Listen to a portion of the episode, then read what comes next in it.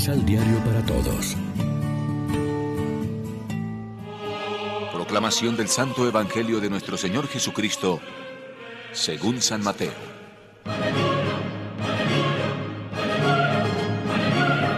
Cuando Jesús bajó del monte, lo siguió mucha gente.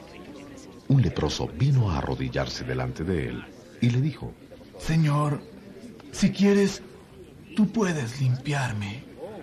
Jesús alargó la mano, lo tocó y le dijo, Lo quiero, queda limpio. Su lepra desapareció inmediatamente. Jesús le dijo enseguida, No lo digas a nadie, sino ve a mostrarte al sacerdote y presenta la ofrenda ordenada por la ley de Moisés. Así comprobarán lo sucedido. Lección Divina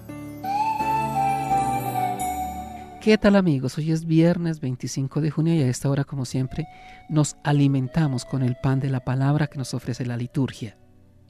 Ayer, con el capítulo séptimo de Mateo, terminamos de leer el Sermón del Monte. Ahora, con el octavo, iniciamos una serie de hechos milagrosos, exactamente 10, con los que Jesús corroboró su doctrina y mostró la cercanía del reino de Dios. Como había dicho él mismo, a las palabras les deben seguir los hechos, a las apariencias del árbol los buenos frutos. Las obras que Él hace curando enfermos y resucitando muertos van a ser la prueba de que en verdad viene de Dios. Si no creen a mis palabras, crean al menos a mis obras. Esta vez cura un leproso. La oración de este buen hombre es breve y confiada. Señor, si quieres puedes limpiarme. Y Jesús la hace inmediatamente eficaz, lo toca, nadie podía ni se atrevía a tocar a estos enfermos y lo sana por completo. La fuerza salvadora de Dios está en acción a través de Jesús el Mesías. Jesús sigue queriendo curarnos de nuestros males. Todos somos débiles y necesitamos su ayuda. Nuestra oración confiada y sencilla como la del leproso se encuentra siempre con la mirada de Jesús, con su deseo de salvarnos. No somos nosotros los que tomamos la iniciativa.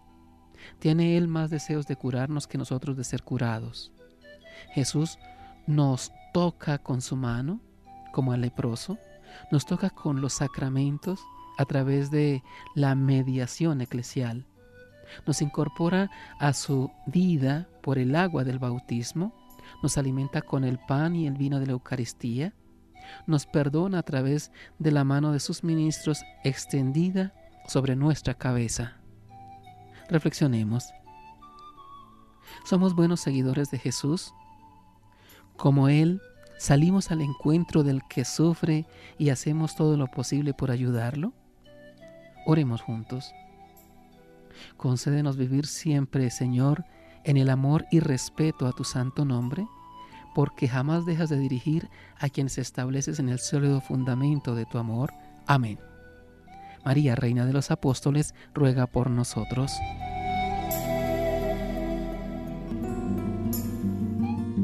Complementa los ocho pasos de la Alexio Divina adquiriendo el emisal Pan de la Palabra en Librería San Pablo o distribuidores. Más información www.sanpablo.co.